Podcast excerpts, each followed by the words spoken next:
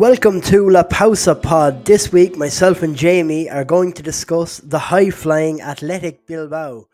They just beat Real Sociedad in the league and then went and beat Alaves in the Copa del Rey the other day. They're unbeaten now in 14 games and haven't lost since losing to Barcelona back in October. They've only actually lost three times this season to Real Madrid, Real Sociedad in September, and Barcelona. We're going to discuss whether or not we see them returning to the Champions League, where their improvement has come from this season, and some comments on the Basque Derby against Real Sociedad, which they pretty much dominated from start to finish. And then we're taking a risk because we're going to talk about Barcelona. It feels like a situation that's spiraling out of control for Xavi. And a report after the Clásico defeat in the Spanish Super Cup final says he is losing some of the dressing room. The reason it's a risk is because they're playing the Copa del Rey like uh, last 16 game against Unionistas tonight, which is Thursday, which is when we're recording and when we're going to publish the the podcast. But we're assuming they're going to win that game, but not all is uh, black and white right now in, in in the land of Barcelona, Jamie. No, um, it's uh, it probably says it all that we're a bit worried that things might take a worse turn after playing Unionistas. And I, I just read that the pitch is not looking very good. So Xavi's going to be in a great mood, uh, even even more so if uh, the surface is is uh, you know not very apt for football. So yeah, we'll, we'll see. It, well, at least he has an excuse. anyway, it was a pretty strange start to the year with a couple of La Liga fixtures, some Copa del Rey, and then the Spanish Super Cup thrown into the mix. How have you been managing, Jamie? Uh, for those for those of you listening, Jamie works on the data insights team, so you you've probably been busy with the Afcon and and all the rest of it too, no? Yeah, I was I was just thinking yesterday actually that there's just there's just too much football on to try and keep track of in, in Spanish football. I've I've not seen any of the Copa games this week so far. Um, I'll, I will watch Barcelona and Madrid derby tonight, but yeah, I've just just not had time. There's just too much football. I, I don't know we're meant to keep track of this. I, I agree with the players. We should get rid of the the uh, enlarged calendar, but just from my own selfish perspective, so I can keep track track of these teams. Let's uh, get started with Athletic Bilbao. As I said at the start, they're 14 games unbeaten, so they won 11 and drawn three. They're, the, there are only two teams who are ranked top five for both goals scored and fewest goals conceded, and that's Athletic Bilbao and Real Madrid in La Liga this season. And Athletic Club are also third for both XG and XG against. This is just, as they say in Spain, a very serious team. yeah, very serious. Um, at their best, they they're probably the most brutal team to play against. I think at least when you go to San Mamés, because they're just they're just steamrolling teams. The momentum of play they have is just unbelievable. It feels like they're they're playing downhill at times, and there's just no way of, of stopping them. Even with Iñaki Williams at Afcon now, uh, in the Basque Derby, they were they, they were still able to replicate that effect. And I think what impressed me most from that game as well is that they they can kind of beat you in a fight and they can also beat you strategically. Now, obviously, we know that they're a, a really good transition team. As soon as they recover a loose ball, it feels like they they're just off to the races. But even guys like um, Iñigo Ruiz de Galarreta, who's who's come in, he he's, he's kind of diminutive, but he stood up as well as anybody in the Basque Derby, I think, and we, you know, we've got some stats on the amount of duels and all the things that went into that game. That was, if you can survive that game and sort of handle yourself in midfield, that's um, it's probably about as tough as it gets, really. And he combined that with just precision on the ball, really good passer, creative effect. So I feel like they've just got a lot of ways to do damage at the moment. There were there were there was 288 duels in that game, which is the second most in a game this season in La Liga. Only Mallorca and Celta Vigo had more, which just happened to be on the same weekend as the uh, Basque Derby. And so, yeah, a really combative game. There was um, 8.47 duels per foul. The ref really, I thought he did really well to keep it under control. And while there was loads of duels and there was there was there was loads of uh, aggression in the game, this is what what you were saying about Athletic Club in that they're they're well capable of mixing it physically, but at the same time they don't necessarily needed to be like that in order to to, to win. Like uh, you you look at a team like Getafe, and and that's basically what they who they are. They they kind of have they need to play in that kind of a game. Whereas Athletic Club are like Getafe without the histrionics. They don't go in search of it, but if, if, if it happens to land on their doorstep, they're more than willing to to to mix it up. And yeah, you, you were saying there about Iñaki. I mean, he was gone, and Alex Berenguer came in, scored two goals, and it's they just they just didn't miss a beat, really. No, no, and um, it's um, yeah, it's it's funny to think of why it's taken such a dramatic turn. I think we ca- we can't really ignore the fact that they they're not playing in European football as as Real Sociedad have. I think if you went into the alternate reality where Athletic are in the Champions League and Real Sociedad are not, I think you could probably turn the tables because these are two very good teams. Um, I think they probably caught Real Sociedad in a a down period of the season where they're lacking freshness. They and they're lacking bodies as well. I mean, to see them bring on Magunazelaia and uh, John Dadier to to basically unproven, um, well, not unproven, but players pretty fresh out of the academy in a game like this when they needed to change the tides said a lot that they don't really have the resources at the moment to to compete 100% in these types of games. So it was a bit a bit of both really. Athletic are in, uh, as Alguacil said, the most informed team in La Liga at the moment, and they caught Real Sociedad at a bad mm. moment. So th- those two things made it. Uh, although it finished two one, pretty resounding from Athletic.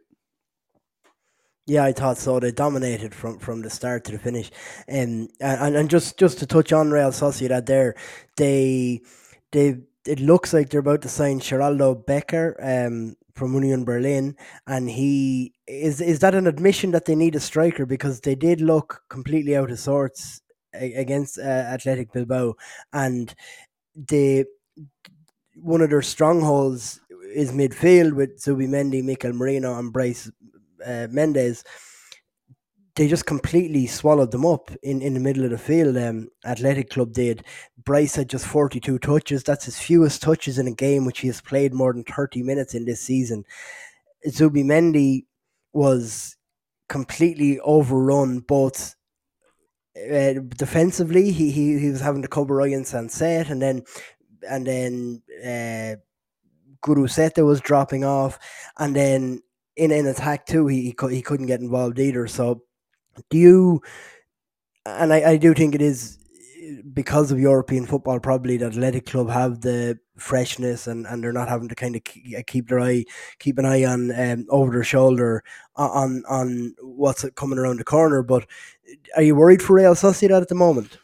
Um, no, not really. Um, for for them, I, I don't think their performances are, are, that much different to last season. I think the base levels are very well established at Real Sociedad, and Alguacil was. I saw him speaking last night actually, and he was saying that it basically pains him to see people question um, the performances, or, or, more in terms of uh, attitude and commitment, because that that has never changed for Real Sociedad. They just they're in a moment of fragility in terms of their squad and probably lack, lack of finishing as well. Um, but for Real Sociedad, I think you probably we praise them a lot for how much they use the academy, but the, truth is it's starting to look a little bit thin now because they're they've got massive competition in La Liga now with Athletic and Girona appearing at the top end. They've got PSG next in the Champions League. Obviously, they've been very good in Europe this season, but to to manage that rhythm of games across the season, maintain the levels that they've shown, when your your next guys up are pretty much academy players who are still, you know, they've not had a lot of exposure yet. Guys like Beñat Turrientes, he's a great player. I think he will have a, a good career, but still just not quite there yet. Probably a year away from being a really solidified member of the team. So yeah, um, Sheraldo Becker. I don't know whether he's going to play up front or on the wing. He's played both for Union Berlin this season, um, but they definitely needed a, a, player in there because you watch Zakharyan playing on the right in the Basque Derby, and he was just he looked pretty lost, and they just lost all sense of being able to, to, to break in transition. They had no speed. The difference between when Athletic won the ball and the, the rhythm that they could attack the opposition goal with compared to Real Sociedad was just just crazy without Kubo. So yeah, uh, he, he's um, uh, obviously we, we've not seen a lot of him, but probably a necessary player to bring in a very strange situation in general. Uh, just a final point on Real Sociedad. So Andre Silva started last night, Wednesday night against Osasuna in the Copa, and just ha- hasn't been convincing at all. And and Umar Sadiq, who was on international duty, he went to AFCON to play with Nigeria, and he came back and said that he apparently he's injured, but then he was on the bench last night, and yeah, so a really strange one there. He hasn't played all that much, and it looks like that that knee injury is, is just kind of lingering for him. He's never really come back uh, since that. So yeah, I think they do need a, an injection of something in, in attack. But uh, back to Athletic Club. Um, obviously Valverde was there last season too. What what do you think are the main reasons behind Athletic Club's improvement this season? Um, yeah, I, w- I was just going to say we we went off on a Real Sociedad tangent, but we'll we'll circle back to Athletic now. Um, to me, I, I the first four things that came to mind for me were the firstly that they've they've eliminated the kind of doubt and conversation about how to use mostly Iñaki Williams, but the pair of them together, uh, him him and his brother. So the appearance of Guru Guruzeta as the striker he's not the number nine that Athletic. Um, uh, how would you say?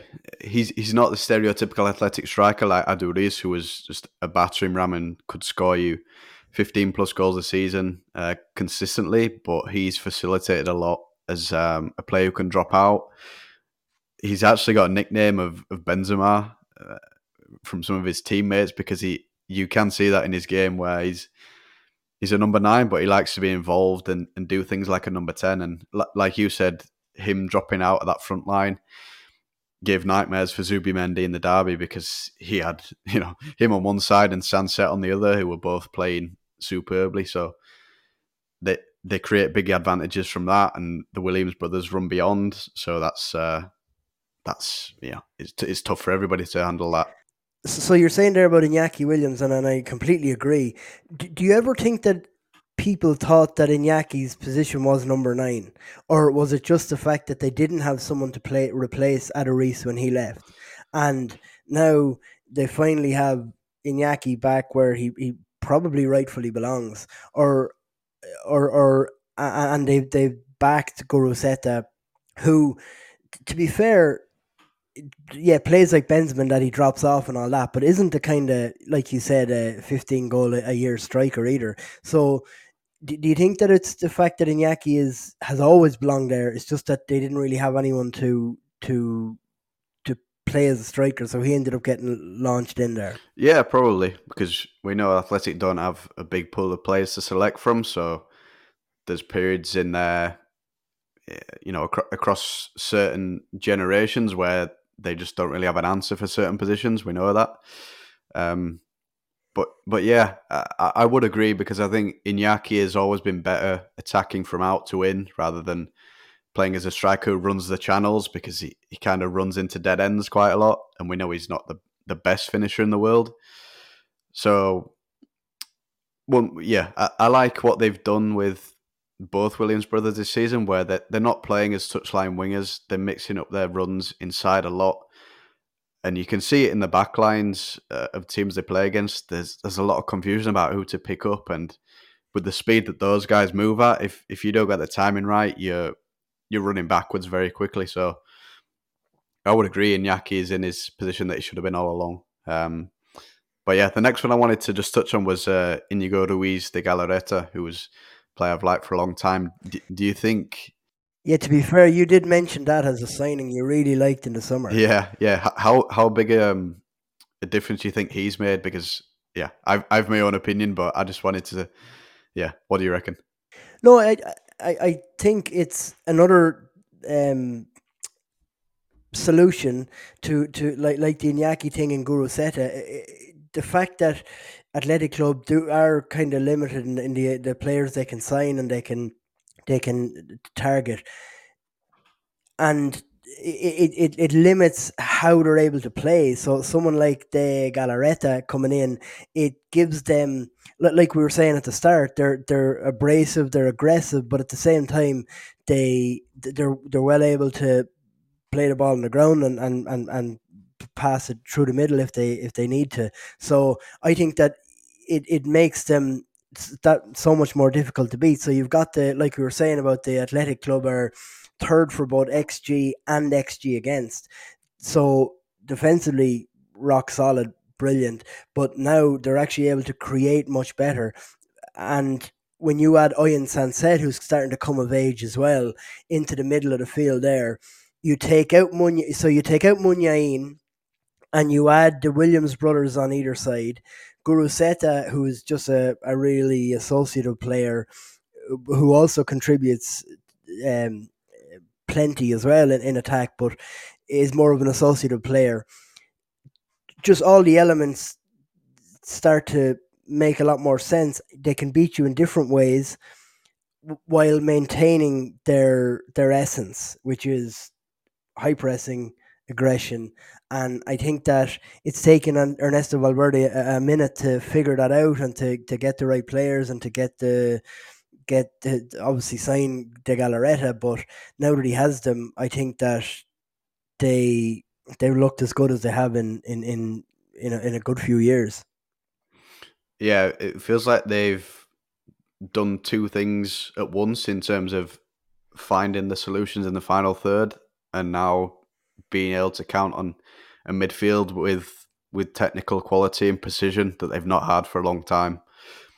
Um, Sancet and Ruiz Galarreta, obviously top top technical players, um, and, and they connect midfield and attack in a way that you you probably have to go back quite a while to to figure out when that was, but it, it's certainly as good as it's been for for quite some time. So I was just comparing the the expected goals and expected assists from from this year to, to last year, and we're, we're just talking about totals here now at the moment. So, like you look at last season, Iñaki Williams. It, this is in La Liga. Iñaki Williams led all Athletic Bilbao players with fourteen point eight two expected goals and expected assists.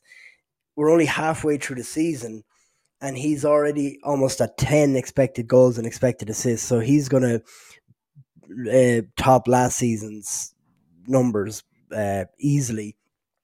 Then you've got Gorka Guruzeta this season, who's got 9.23. That's up massively from last year. Sorry, he only had 7.31 last season. And uh, I mean, he's gonna he's gonna beat that. You've got Nico, Oihan Sancet, all these guys contributing, the numbers are just elevated massively across the board, and we're still only halfway through the season.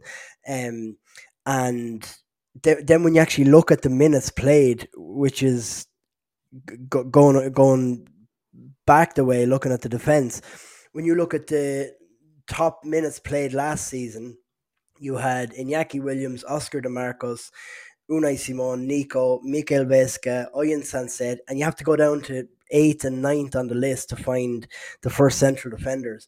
When you look at the top three this season, immediately you've got Unai Simon, Dani Vivian, and Aitor Paredes. And I know that you've been bigging up the, the that centre back partnership on our social media channels, and and I think that that's aside from how well they're playing, that consistency can only help with, with, with everything that you're trying to do going forward and also defending.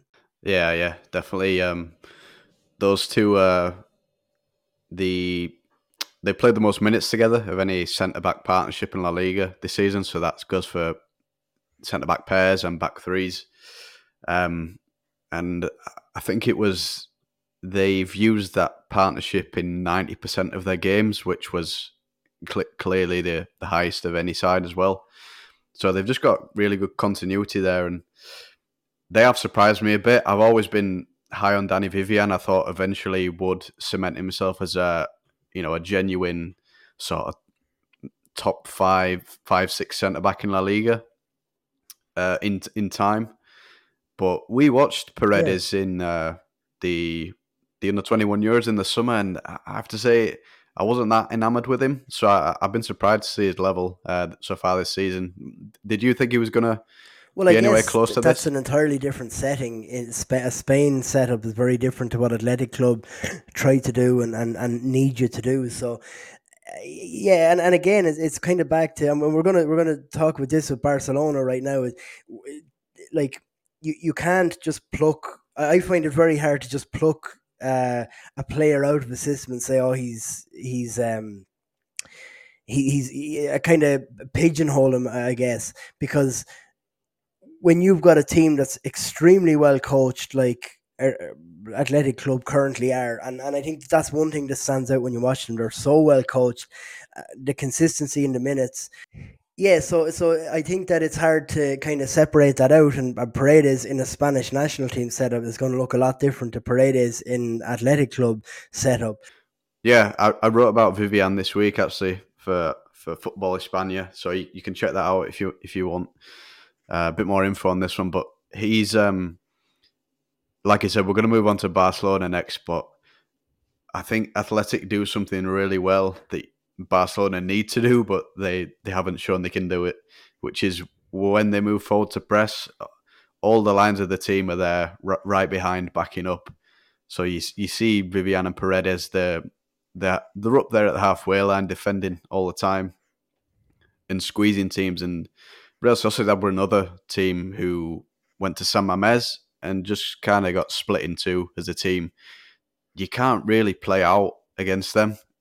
They're that good at it, especially at San Mamés. So you have to go long to some extent, and then that's where Vivian, especially, is one of the quickest defenders, uh, quickest centre backs across the ground in La Liga comfortably. Probably, probably only Araujo and Rudiger you would take ahead of him.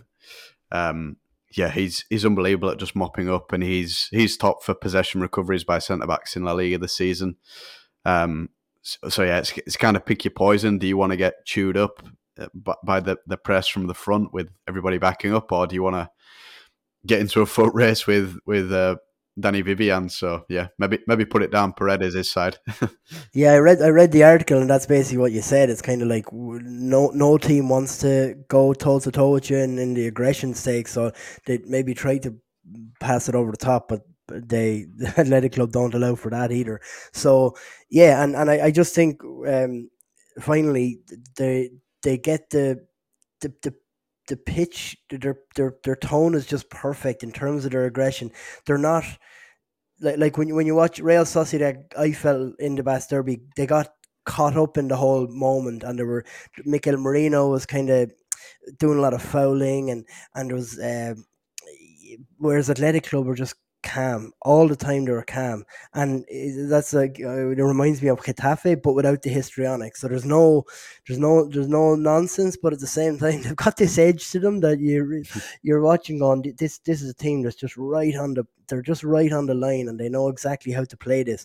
And, and talking about speed and covering ground, one, one player I want to touch on is uh, Nico Williams who obviously broke onto the scene last season and he played 2,673 minutes. He had nine expected goals and assists, uh, basically even 4.87 expected goals, 4.13 expected assists.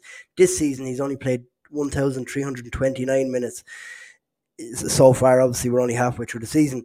And he's already on 8.83 expected goals and expected assists. And he, I thought, was just incredible against Real Sociedad again in in terms of his his closing speed, in terms of um, yeah, give give an athletic club another option in, in the absence of his brother Iñaki, and just a, a re, another player is coming of age along with uh, Oihan Sancedo, I said earlier.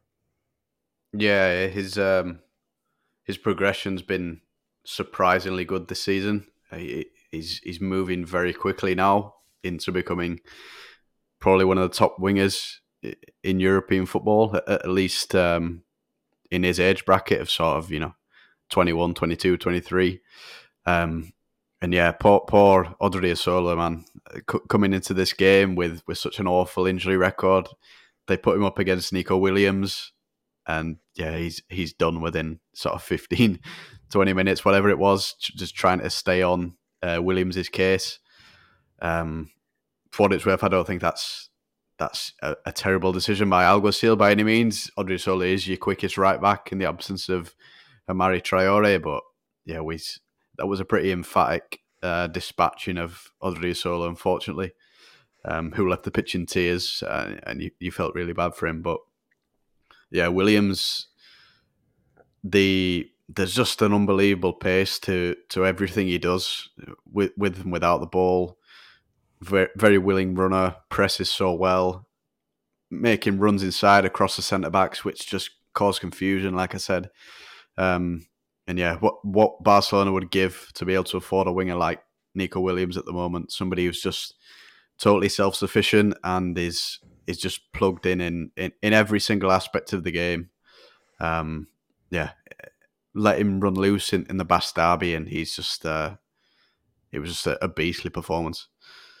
I don't think um, uh, Alvaro Odriozola needs to feel too bad because he's not the only right back who's Nico Williams is gonna is gonna turn into mulch this season. And I actually tore my hamstring watching Nico and watching him chasing Nico Williams the other day. But yeah, his his three point four successful take ons per 90 this season is is up from 2.9 which are which are pretty high numbers anyway but but to, to, to keep on building on that is just incredible.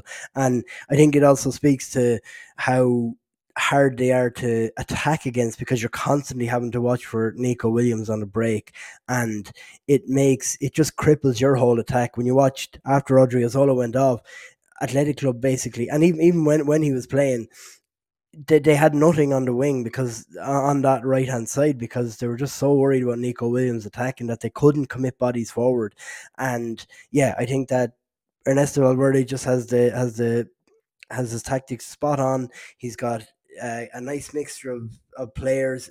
Uh, Ander Herrera coming off the bench, and you watch him the, in the Basque Derby, and, and on the sideline, he's talking to the players almost like he's a coach. And I was just thinking he's going to be really, he's probably going to be a really good coach when he when he when he hangs up his boots. And uh, the kind of player who's just happy to contribute to the team um you got you got even the likes of Muniain coming on and some of the younger guys too who played who played a couple of hundred minutes um Beñat Prados and, and, and players like that. So yeah I just think that they've got everything seems to be just gelling perfectly for them at the moment and uh, they're they're Oh yeah, sorry. So we didn't actually ask. Do you think they're going to make top four then? Well, well, let's let's finish it off with an old prediction. Oof. Um. Yeah, I don't.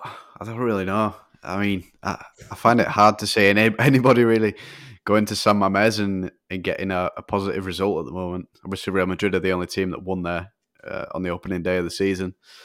Um, yeah, it'll just be about injuries. I think if they can keep the front four together, especially Williams brothers, Sancet and Guruzeta. I think they can finish top four. Um, but yeah, it'll depend a lot on what happens with Atletico. I think they're they're in a bit of a funk now, and we'll, we'll see how they can correct themselves. But yeah, one thing's for sure with with Athletic and Girona in the mix this season, the top sort of five, six positions uh, are at a really high level this season. Yeah, I think it is between the top five that are currently there. The top three, obviously, Athletic, Go Madrid, Barcelona, and Real Madrid, and then Girona and and the and Athletic Club, the two kind of t- teams trying to break into that uh, top four. I think they will. I and I think they will mainly because, like I said, I, I think they're playing really well, and it just feels like everything is. Every, he's got he's got a, a good squad there uh, the, Williams brothers don't get injured. The and he's he's got enough talent now in the middle, like we said with De Galarreta and and Sancet to, to to really kind of beat you in different ways. But also because I'm just not convinced by either Atletico Madrid or Barcelona, and I don't I don't not entirely sure that they're going to sustain uh, the the kind of level that's going to beat them to the beat Athletic Club to the top four. So yeah, I've got the Opta predictions. I'm not going to start reading out the numbers here, but basically uh, the Opta predictions. I'm going to post them on Twitter, and we give them a.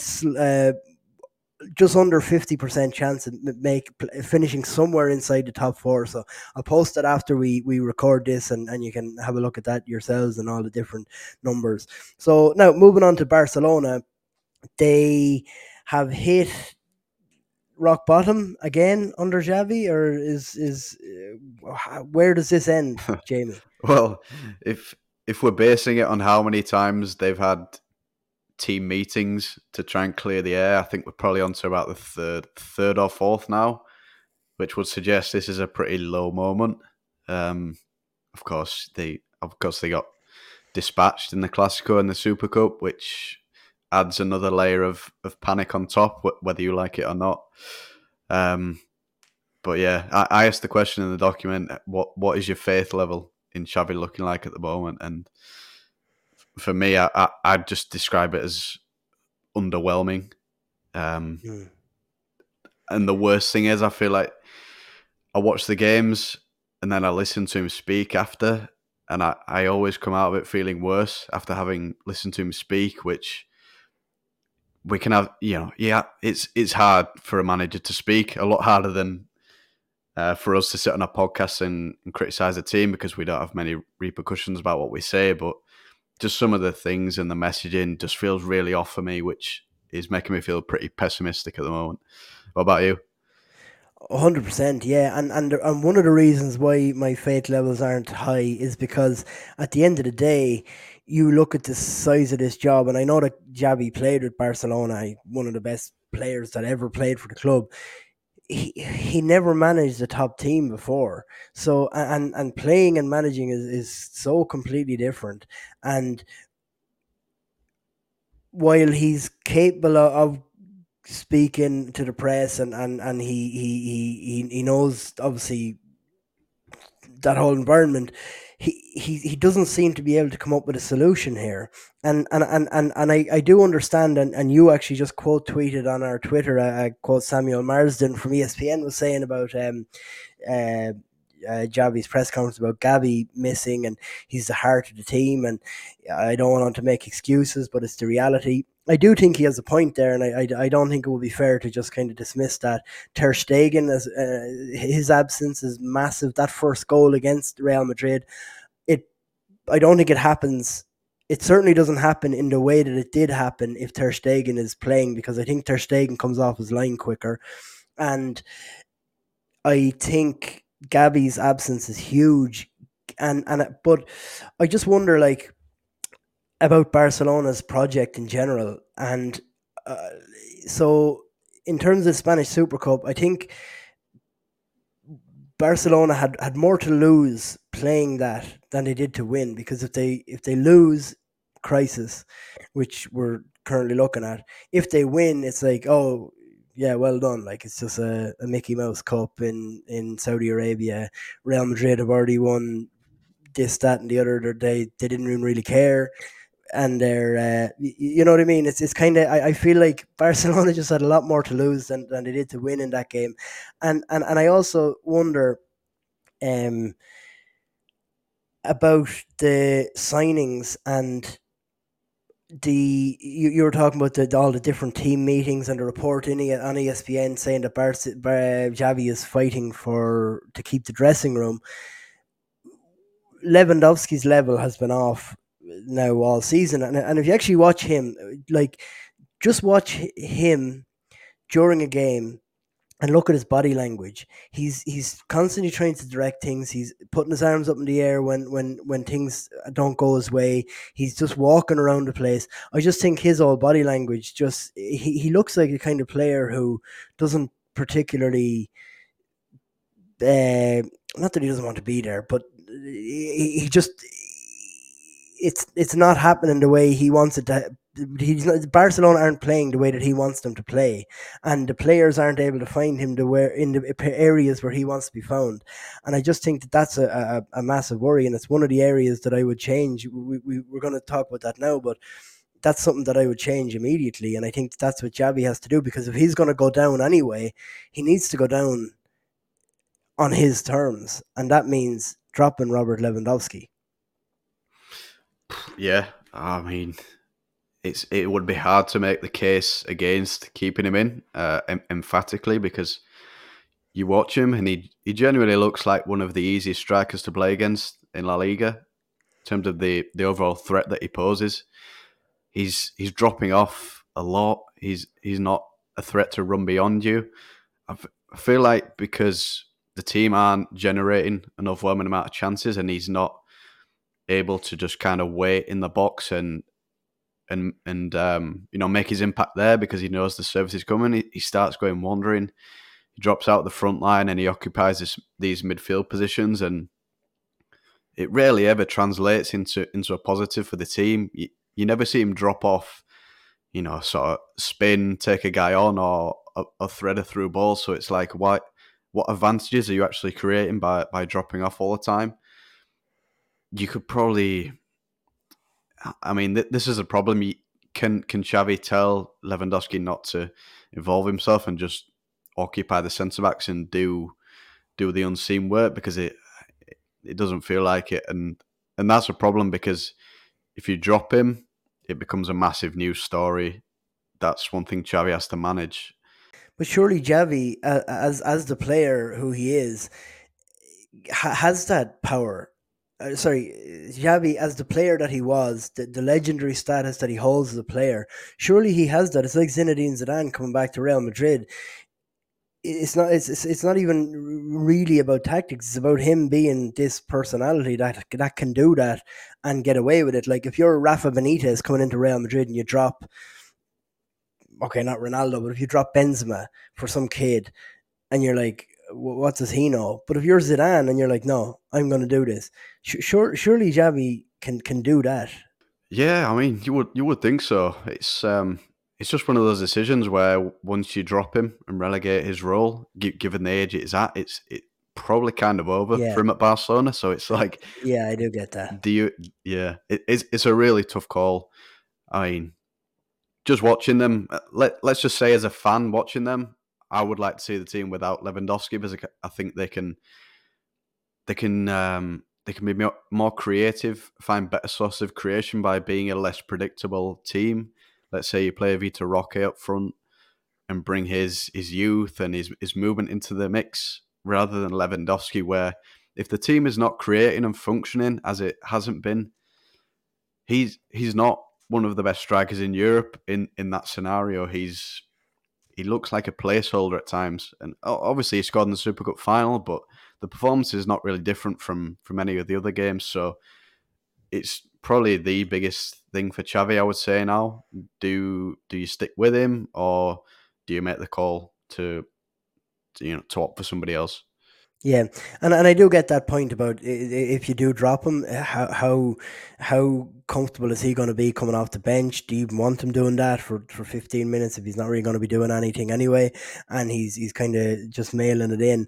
But it would help, and this is this is one of the issues that that basically all, all the analysis of Barcelona focuses on on well a couple of things. One is they're in possession stuff that they they're they're rushing it too much. So so when you watch them against Real Madrid, whenever they they built up slowly and got a chance to get bodies uh, in and around the ball where they could press, they they actually caused Real Madrid problems, and they were able to press because they were the, the build up was slow, methodical.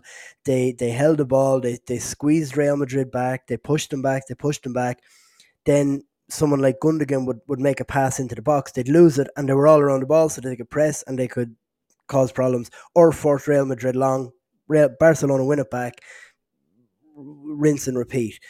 But they're, they they're not patient enough. They're, they're it's a they're a team that looks like it's they're completely they're just nervous on the ball, which is something that if you had said that a, a Xavi coach team was going to look like this, you you you wouldn't believe it because of how Xavi was the player, how he interpreted the game, and how it, the importance he gives to controlling the, the game and, and being comfortable under pressure. So, so there's that in possession stuff, but but out of possession is, is where a lot of the focus is on. They can't they can't press properly. They're they're they're they're so disjointed. They there was one stage um, where Real Madrid were passing out from the back, and Gundogan and Pedri both ran to Kroos, like as if it was programmed into their head to go to Kroos, and Bellingham just dropped in between the lines and picked the ball up, and I was like, this, um, this, it's, it's not making any sense here, and and that is both on the players for to know what they need to do. But secondly, that's coaching at the end of the day. And and and this is why a lot of people are starting to lose faith in Xavi, I feel like, because they they've no pressing strategy. And and, and the reason why I feel like dropping Lewandowski for, for even a player like Marc Guiu, uh, Guiu or Vitor Roque is because it's a net positive in terms of you get so much more energy in attack and and I, I, I just feel like there's there's there's no energy whatsoever. Like we were saying about Athletic Bilbao, when you watch Athletic Bilbao, the, the, the, the pitch looks so condensed when when when the opposition is on the ball. It feels like there's it's it's asphyxiating.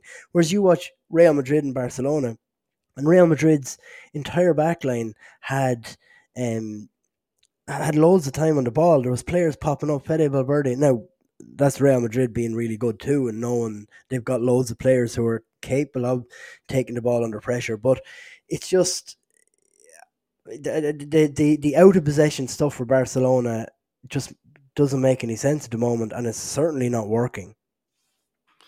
Yeah, the the Super Cup final, it felt like they signed themselves up for a game that they couldn't sustain. Is probably how I would say it.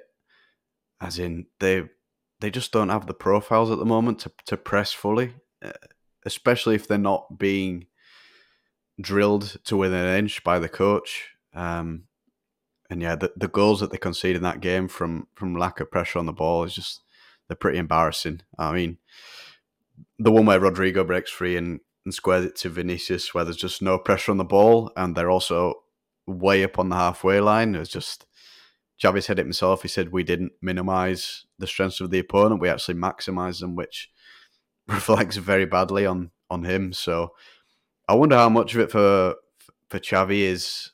He was speaking before the game, saying, you know, he was referencing Johan Cruyff and, and DNA directly. It was like, do, do they feel that they they have to play this way because he needs to uphold that image, or would it be to his credit to actually drop off and show a different look. You know, nobody nobody's gonna, you know, you know, this is what Real Madrid do. They they, they drop off in Clásicos. They they look for to open up space on counters.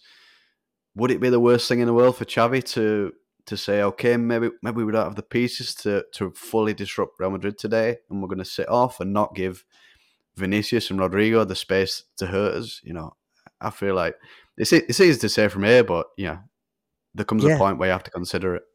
No, no, and, and I was watching that Real Madrid game the other day, uh, the the Clasico, the Super Cup final, and I was thinking that that Barcelona have become just slaves to their ideology, and how lucky Real Madrid are that they their ideology is we win, and it doesn't matter how we do it.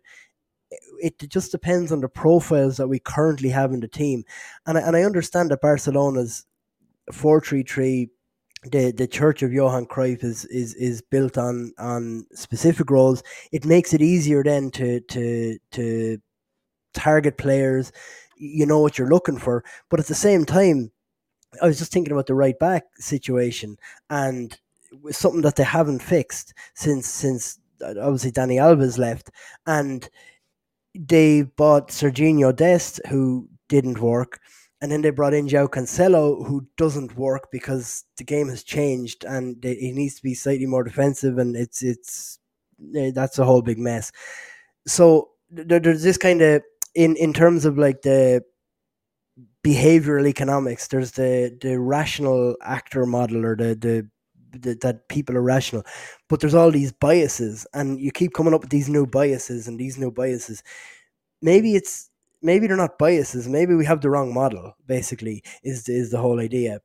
And I think that this is the case with Barcelona in that they don't have a defensive midfielder now, and they're they're they're both trying to play in a, a game where where they're protecting the midfield, and this is why Frenkie De Jong is his his wings have been clipped.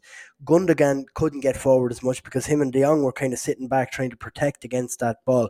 So they're they're kind of in no man's land here at the moment, and I just think that, yeah, watching it, listening to Xavi, and like you said there about his quote, we didn't minimize their their strengths. We actually maximized them, and it genuinely looked like that in that uh, a high line against against Vinicius Rodrygo and Bellingham running into that space, and it looked like yeah, Real Madrid just they had their way of it really.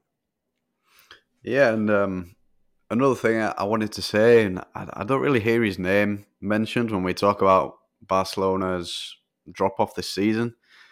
You you might think the same. You might think it's ridiculous, but I, I genuinely think the loss of Dembele has really made life hard for Xavi because he he's he was the only self sufficient winger that Barcelona had where you could play the ball to him and he'd set off on a dribble and the opposition would be on their heels and he would change the dynamics of the game. We know a lot of the time it never materialized, but you watch them now and the ball goes wide. Whether it's whether it's Balde, Ferran, Rafinha, they don't put defenses on their heels. There, was a moment in the the Super Cup final where Ferran eventually said, "Well, I, I think mentally he just said, I'm I'm guessing I'm gonna have to try to go up Ferland Mendy now, so I'll try beat him on the outside." And it was just so half-hearted. It was like he knew he was never going to beat Mendy, and he was like, "Well, I guess I had to try one." But you know, this is Pep Guardiola said, you know, the other day, the final third is not tactics. The final third is talent, and if you want to fight for titles and you don't have wingers that can actually generate off the dribble without combining, I think it's just really difficult now. And and, and like and like I, I completely agree. So why not? If Xavi is going down, which it, which these things things are spiraling here pretty quickly. If you're going down, why play Sergi Roberto and Lewandowski and Ferran Torres in a game where y- you you, end up losing 4 1 anyway. Like, why not play Lamine Yamal? Um, obviously, Rafinha was injured, but like, uh, play Vitor Roque and add a little bit of uh, unpredictability. Like, yeah, we, we used to we used to watch Dembele at Barcelona, and okay, they might be mightn't be playing very well. They might be losing maybe one 0 or drawing one all, and you're just waiting. You're like, this is. It's just he's he's going to launch a ball into the box, take someone on, beat someone, and and, and liable to do anything. Whereas, yeah, you're right. When when when you watch Barcelona now, you're you're it's so slow and methodical, and then you've got Lewandowski dropping off, trying to kind of pick up the ball. I just yeah, I just be worried about Barcelona and um yeah, on the the point about the players not being comfortable on the ball. Iñaki Peña has 2.76 launches per 90 compared to Ter Stegen 0.76. There was one instance after 35 minutes of the game, Real Madrid leading 2-1. The ball goes into Jude Bellingham miles over his head. He's not not getting it. He just kind of chases it down half-heartedly. Iñaki Peña just absolutely launches it back up the field, gives it back to Real Madrid. When Real Madrid actually, when Barcelona had an advantage, six versus three players. In that, again, Peña isn't the starter. He's not probably he probably didn't want to make a mistake. That's fine, but that's coaching, and I think that Xavi is is starting to run out of um, run out of uh, credit. All the all the credit that he had built up as a player, and obviously that's never going to go away as a player, but as a coach, it's it's it's starting to there's there's too many kind of ticks against his name at this stage. Yeah, it's um obviously I don't I don't want to say the Xavi thing is over by any means, but we'll see what happens. And there's also there's also does the club even have the finances to get rid of him and bring in anybody anybody else that would drastically change the situation? Uh, I'm not sure, but yeah, for me, you know, growing up watching Spanish football, Xavi's you know is an absolute legend, and I, I don't think you have to be a a Barcelona fan to, to want this to, go well because you know we rightly or wrongly we probably held up Xavi as you know the, the second coming of Pep Guardiola, the guy who grew up in that stadium, Camp Nou understands all the dynamics, and it's yeah. It, if, if it turns out that this this ends, it's it's kind of like you know when you're a kid and you find out Santa's not real, that that Xavi is not the chosen one. So I, I don't want to check out, but the, the the big word is is underwhelming for the moment. Yeah, and that's not to say he won't go on and be a successful manager elsewhere. I think maybe Barcelona, given their situation with their financial situation, like I was saying, that they they're they're locked into this ideology where you have to play a certain way, and especially Xavi coming in and being billed as the second Guardiola and and and and the, the, the academy kid coming back to fix the club and it's just so hard but he probably did need a bridge an intermediate step on the way here to Barcelona because he hadn't he hadn't coached in Europe at all and he just comes in and takes over Barcelona. That's I mean it, it's a it's a it's a borderline impossible job for, for the best coaches in the world and for someone who hasn't coached at, at that level it's it's even even harder. So yeah we're going to leave it there for now. Um on on this week's episode of the pod. Next week we're going to be talking about Villarreal and Sevilla. Sevilla got a win in the Copa del Rey the other day and have made a couple of signings that we want to kind of dig into. Villarreal are struggling too, but um, yeah, we're gonna we're gonna leave it here and we'll we'll talk to you next week for for for that episode.